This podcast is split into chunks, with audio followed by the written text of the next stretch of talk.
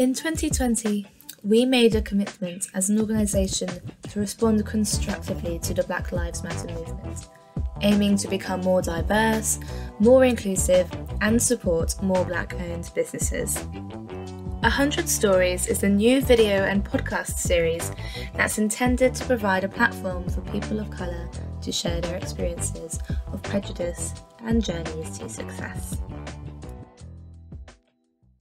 So, welcome to uh, 100 Stories. My name's Joseph Bradfield, uh, and today I'm joined by Stephanie Prior, who is the Marketing and Business Development Manager for Healy's LLP. Uh, welcome, Stephanie. Thank you, Joseph. Thank you very much. Um, so, uh, thanks, thanks very much for for uh, coming on 100 Stories. Um, I thought we'd start by uh, just talking a little bit about your your background and your experiences growing up. Um, so yeah, how, how you got to where you are today, really. Um, sure. Um, so originally, I grew up in Littlehampton. Um, I left there when I was 13 years old, came to Brighton when I was 14, went to Hove Park School. Um, at school, um, well, actually, prior to moving to Brighton, I enjoyed education. I was doing really well in school, but I think moving at the age of 14 um, and the transition, uh, some of the classes were different when I went to Hove Park. For example, I was studying French in Littlehampton, but when I came to uh, Hove, they were studying German. So it put me a year behind in terms of my languages. And I suppose a lot of the teachers had already in many ways decided who their favorite students were and had built a relationship with those students. So I kind of struggled with education. I came out of school with only two GCSEs above C grade. Um, and yeah, at the time, um, like many teenagers, um, I was very confused, didn't know. I knew that I should be doing better for myself, but I wasn't sure how to go about it. Um, so the following year, I re-got my GCSEs, um, redid my A levels, but somehow managed to fail those again. Um, and that time I remember being really upset because unlike my GCSEs, I'd put in 125% to, to pass. And on one particular one, I just didn't understand how I failed. So the drama um, exam, for example, was a three hour exam where you could take notes into it and I shared my my pre-prepared notes with my drama teacher, and um, she gave me a high grade for it. And all of my coursework was A and B, C grade, so I was really confident that I would get at least a C in drama. Um, and I enjoyed that class as well. And um, when I opened up my A level results, I had a U. And um, actually, no, sorry, I had a U in the exam, but I had a D overall. And um, I remember I just burst into tears and I went up to the drama teacher and I said, How can this happen? Like, we have to contest this. Like, this is not correct. I know that I put in the work. And she said to me, I don't think there's any point you contesting it. And she got the head of year over and she basically escorted me off of the Hove Park grounds and said, I think it's time for you to consider an, a different alternative to education. And I remember leaving the school and I was just so dissatisfied with that.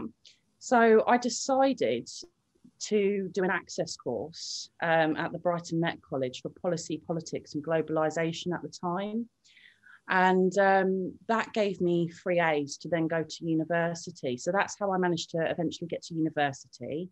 Um, even that was difficult because I remember um, in our access class, we were told that if we got all A's, we would almost be guaranteed um, a space at Sussex University, with it being a, a, local university and them having the connections there. And um, at the time, out of 20 students, I was the only person who put in an application for Sussex University and didn't get through. However, I did get a place at Goldsmiths University in London, which ended up being a better university for the course that I was I was studying. So it it all worked out really well. Um, and then from university, um, I got some work experience at the BBC in investigative journalism. At the time, uh, I was studying anthropology, and I wasn't sure whether I wanted to take a more legal route or a media route, but I knew that my interest was representation really. Um, so yeah, did some work with the BBC, um, voluntary for a year, got to interview stage. They swapped the producers at the time. So the gentleman that was interviewing me didn't know me. And I didn't get the job based on the fact that I had no media, proper media experience, which was really crushing after constantly going back up to London, back and forth as a student on, you know, living off part-time hours and my student funds to, to put in that sacrifice and not get something out of it was difficult. Um, then I went on to um, work in legal services. I went for an admin job initially, um, but my boss uh, saw that I was quite a creative individual and knew that I probably wouldn't have stayed in the job. So he actually created a role for me. And that's how I ended up working in sales and marketing. Wow, it's a, a, long and winding route uh, that you've taken there. Um, I'm interested now, actually, how, how you um, uh, how, how, you felt the experience of uh, the world of media and the the legal world uh, differ in that respect. Do you feel like there's uh, there are sort of different forms of uh, of bias and, and things going on in those worlds? It's a difficult one to answer. I mean, when I look back at my experience in the media at the BBC, I remember at the time, so I was studying at, at in London at Goldsmiths University, and it's a very multicultural university and area. Um, and because the BBC was situated in London, I expected it to be a diverse environment. And at the time, I remember I was I stayed at my my cousin's house um, in order to to to go and, and do the the voluntary work with the BBC as it was uh, nine to five Monday to Friday. And um, I remember getting on the tube and and and just acknowledging how diverse the environment was in comparison to what I was used to in Brighton. And I loved it. I, I really enjoyed that. Um, and then when I got to the BBC, I noticed um, that there were very few Black people working at the BBC. Um, I was the only um, Black girl that was doing work experience. And even to get to that position, I actually put in six applications um, to even get to that position. So um, yeah, it wasn't easy to to even get through the door. Um, so yeah, and I remember when I was working at the BBC, um, women in particular, women of colour, were very welcoming to me. Um, and wanted to make sure that I was okay and that I was making them and I was getting the most out of the experience. Um, it was obvious that there was four of us that were doing voluntary work at the time, and I did notice that a couple of them got more opportunities than I did. And I remember really trying hard to get the attention of the directors and the producers. Um, something that I actually did was I uh, I wrote a proposal and I presented it to the producer of um, Rogue Traders, and she said to me, "No one's ever done that before. That's on work experience. Like that's really impressive." Um, and that actually got me to interview stage. But regardless of how hard I tried and the networking that I did, I just couldn't seem to get through that barrier. Whereas I remember seeing a girl a year after doing my initial work experience who got placed on the same day as me, working at the BBC a year later. And I remember thinking, why, what was it that she did? And I couldn't remember anything significant that she did that I didn't and i'm very competitive and i always you know try and make the most out of each situation. So that was difficult. And i do remember thinking you know is it me? Is it that i don't fit in? And i suppose um uh, you know throughout my whole career in life you know there's been many a times where i've I'm, I'm searching for that environment where I'm working with a team of people that really acknowledge my skills and that we can work together because I know that really that's what makes a successful team and business really. Um, you know whenever you listen to leaders like oprah winfrey and other successful people it's having that successful team and diverse team and you really appreciate everybody's input that really helps drive that success. Um, so yeah i remember sort of thinking i obviously don't fit in here. I've done everything and i still i'm still not good enough.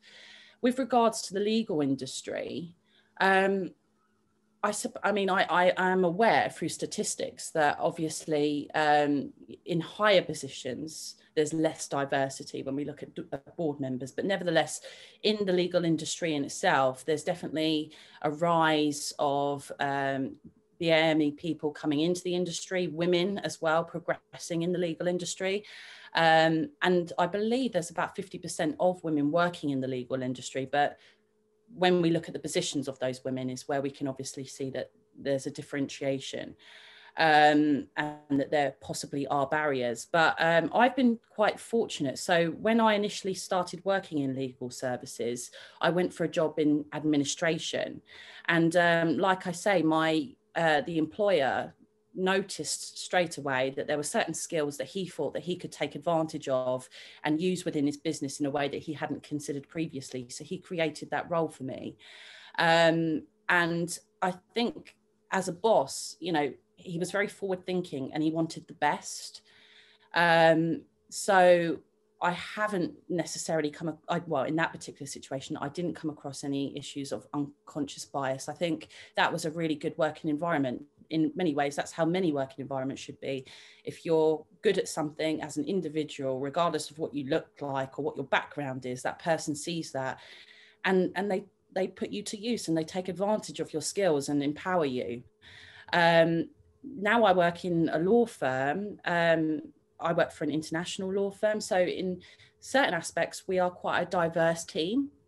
Um, but nevertheless, in terms of like unconscious bias, I remember when I went for the interview, um, at the time I was working in another role and I had cornrows in my hair. And um, I remember saying to a colleague, I've got an interview next week for an international law firm based in Brighton. I don't know if I should keep my hair like this. I don't want it to uh, let me down or you know for me to lose the opportunity because of how I look. Although I have no issues with cornrows I, I love wearing my hair in braids and it's part of my identity. I am also aware that there are stereotypes that are um, that come with certain hairstyles. I mean women in generally in general I think we're aware that appearance it, you know we are judged on appearance. Appearance does mean something. I think there's even evidence to suggest that women who wear makeup are more likely to earn more than those that, that don't. And i and i feel that that might even be more so apparent when it comes to women of color. So i i do think about that and i have thought about that when i'm going for interviews. Um, but my colleague actually turned around and said to me no go as yourself. There's nothing you know there's nothing wrong with your hair. Go as you and that's exactly what I did. I went with my cornrows, a, a, a mustard yellow dress, and leopard skin heels. And I, I had a fantastic interview. Um, and I ended up getting the job. So, yes, I am aware of unconscious bias. Um, but I would also say that sometimes it's in our heads as well. And it's important for us not to necessarily allow that to lead our decisions. You know, it's really important to go to an interview or, or go to any situation as you are. And I feel if I reflect back on my successes, I've always done best when I just come as myself. That's a really, really good kind of positive sign about your work environment as well, right? And uh, they, they, you know, they're interested in you for you rather than uh, something that you've created for them. Definitely, and I mean, it could also come into what I do in my job. So my work is business development and marketing. Um, you know, I'm not the main face, for example, of many businesses. I'm driving other uh, individuals, uh, you know, um, to promote their success and, and their experience and knowledge. Um, so I'm very much in the background. And I think um, if you want the best marketing manager or business development manager, um, I think you have to look much further than the person that's in front of you and, and how they look. I think you're thinking about what are those person's skills, you know, how adaptive are they? What's their experience of bringing in business? What are they like networking? Um, I think these are more important things. Um, you know, we need to be interviewing people as individuals. And I think when we do, you know, more chances than not, we might find the best candidate which is what it's all about, really, isn't it? Absolutely. Um, and, and, talking of uh, talking of networking, um, you told a story uh, recently at an event we were both at that I thought was very very revealing and and offered you know a perspective that that I wouldn't necessarily have, have thought about as a as a white man. Um, so yeah, would you mind sharing that again? Yeah. Sure. So um, when I first started working in my role, I was invited to a, a prestigious event at the Grand Hotel, uh, the Lord Taverners event, which happens every December or would have done prior to COVID 19.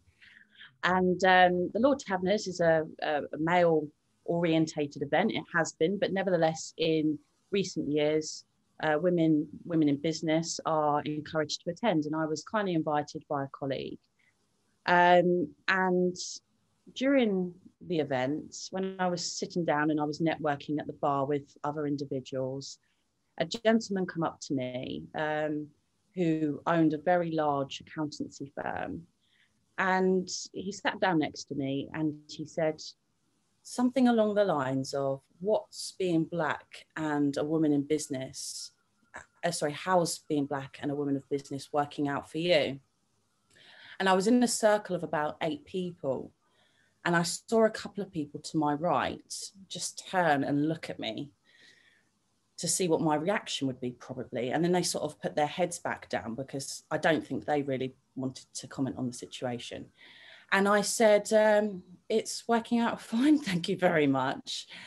And then he just went in to say, You know, I, I am aware that, um, you know, Black people have to work twice as hard to get to certain positions within their career. So to see you here, I would I would imagine that you've you've worked hard and it's a reflection of the fact that you're very good at what you do.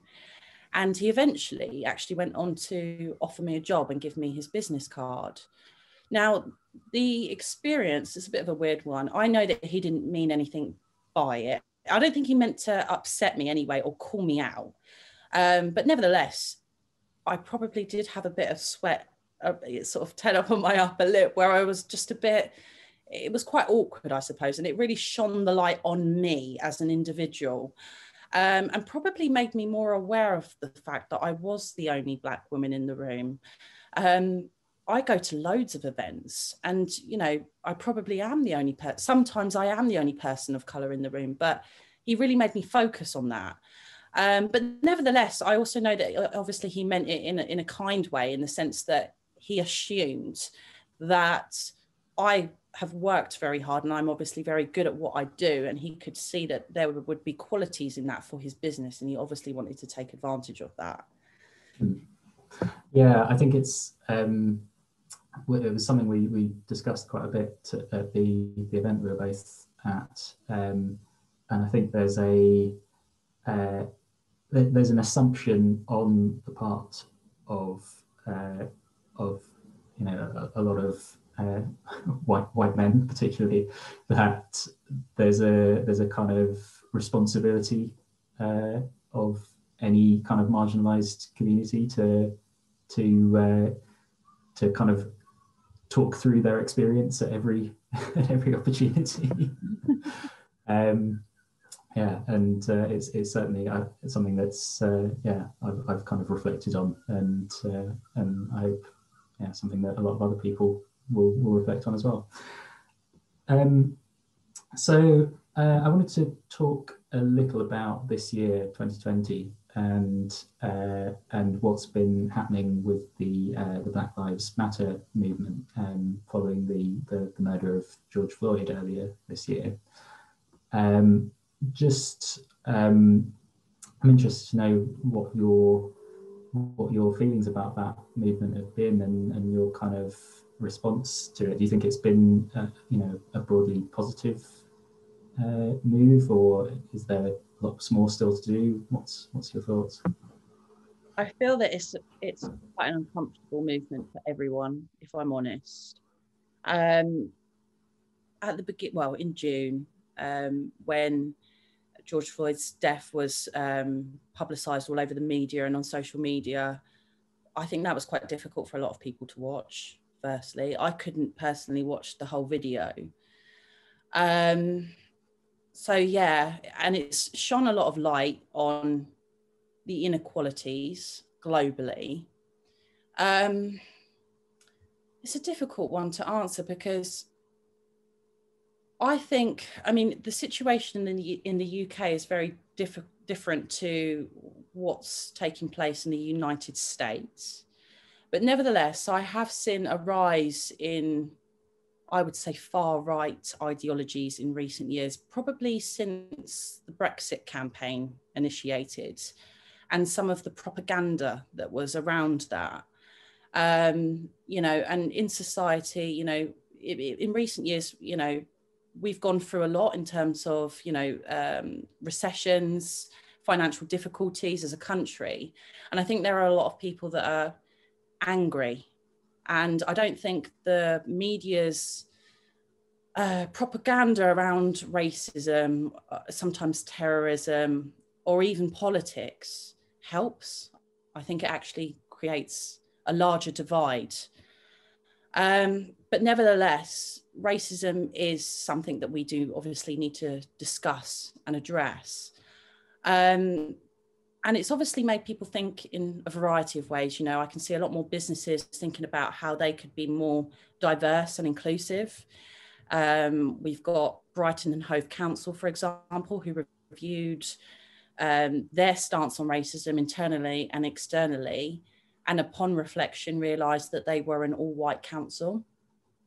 And I suppose there are a lot of other institutions that are acknowledging that then they're, they're not diverse and that there's probably more that they could do to enhance equality and diversity within within their working places. So in that respect, I think it's positive, but I do think that we've got a long way to go. Um, I think it will take many years. I'm not even sure if, you know, creating an anti-racist society is even achievable. I think in many ways it's human nature to sort of um, differentiate sometimes, maybe, unfortunately. Uh, I think the younger generation are better uh, in the sense that, you know, they're encouraged from a young age to be more politically correct and to view people as individuals, whereas I think many of us uh, may be victims of, you know, our educa- educational circumstances when growing up. Um, you know, from gender to to class and many other issues. We put people in boxes. Um, but I do hope that the Black Lives Matter movement continues to enhance more equality within our society. Um, and yeah, there's going to be more uncomfortable situations um, and conversations to be had. Um, but change, nevertheless, is good. Um, you know, nothing um, good comes easy, does it? So um, I look forward to doing whatever I can um, as an individual within our society to continue to push towards those changes. Um, but yeah, um, with regards to Black Lives Matter as well, I hope, I think one of the issues for it is that um, you have the Black Lives Matter political movement, and then you have the Black Lives Matter movement promoting uh, equality for Black lives and saying Black Lives Matter. I think there's a bit of confusion there, and I would hope that maybe in the future, um, the as a community, maybe we could work to create a stronger campaign that doesn't allow the right wing in, or right wing campaigners or individuals to, to target the Black Lives Matter in the way that they have. So, yeah, I think there's definitely more that could be done to promote Black Lives Matter, but maybe in a way that doesn't allow uh, far right individuals to target it as a political issue. Very, very good points. Um, yeah, I think I, I completely agree. You know, it's it, it's a it's an uncomfortable conversation, but that's a that's probably a good sign because it's uncomfortable. It's it's a conversation that we need to have. Um, so yeah, thanks for that. Um, uh, I wanted to end on a uh, on a, an uplifting note. Um, so I was going to ask uh, about. Can you tell me about a time in your life that you felt particularly uh, supported or, or recognised? Could be in life or in your career. Uh, um, going back to my example earlier, I would say when I went for an admin job and um, I went into the interview. It was a fantastic interview with my potential boss. Um, I remember leaving the interview thinking, yeah, that went really well. Um, and then I got a call from the recruiter saying, um, just spoken with the employer. Um, he didn't think you were right for the admin role. However, he saw that you're obviously very creative um, and uh, tenacious, uh, tenacious, yeah. And um, he would like to offer you a, a different role um, and create a role for you in sales and marketing that was a fantastic opportunity. Um, and you know, for somebody to to work with someone who's forward thinking and um, really explores, you know, my qualities as an individual and gave me a go, gave me a chance. I was really grateful for that. Um, and I think we need more employers like that who, you know, are very open-minded forward thinking and think how could this person i like what this person's bringing how can they potentially support me in my business um, and a similar thing actually happened when i went for the council role um, with Brighton and Hove City Council as a standing invitee. So at the beginning of September, um, off the back of their anti-racist pledge, um, they uh, created a role um, for a standing invitee to sit on their Policy and Resources Committee, which is their highest committee. And um, I applied for the role, went for an interview. I was the first to be interviewed um, by six individuals, three of them politicians. It was very scary. And um, I, a couple of days later, I, I got a call. Um, and uh, Abraham, uh, a gentleman from the council, said, um, unfortunately, you haven't got the role for the Policy and Resources Committee. But just to let you know, we actually thought that you were one of the strongest people that we interviewed, and you were so good that we didn't think that it would be fair to let you go. So we would actually like to offer you um, a role as a standing invitee on the Tourism, Equalities, Communities and Culture Committee. Um, so I'm now sitting on that committee. Um, both of those uh, opportunities were fantastic. Um, and they don't always happen. Uh, you know, if I'm honest, I've probably failed more times than I've achieved, um, like many people. Um, and, you know, in any situation, we're judged by other people. Um, and I was very lucky, I suppose, and I'm very grateful that on both of those particular situations, although I didn't, I wasn't necessarily the right person for the roles that I was going for, um, the fact that I put in 120%. Um, and, you know, I beforehand, I always think about how can I support this particular initiative and how can I help? And, and the fact that they acknowledged that and have uh, brought me onto their team, I'm extremely grateful for. Mm. Oh, you, you, clearly interview interview well, um, and uh, and we've we've seen that today, and uh, yeah, thank you, thank you very much for, for coming on uh, the Hundred Stories uh, initiative and uh, and sharing your uh, your points of view and your, your stories with us. Thank you, Joseph. It's great to see what Sussex Innovations are doing. You know, to to communicate various stories within our community and and supporting various individuals. I think it's fantastic. Um, so yeah, great initiative and happy to be involved. Thank you. 100 Stories was inspired by the hundreds of brave people of colour who have felt the Black Lives Matter movement has given them an opportunity to share their stories and experiences. This series coincides with the increasing demand and interest from allies who want to better understand the forms of prejudice and microaggressions that take place every day. We want our 100 Stories to be an accessible platform for Black people in and around our community to share their stories, either anonymously or openly. We do this in a bid to keep the conversation alive and continue to help people understand what it's like when you don't have a seat at the table. If you're interested in sharing one of your stories, please get in touch via media at sinc.co.uk. Thanks for listening.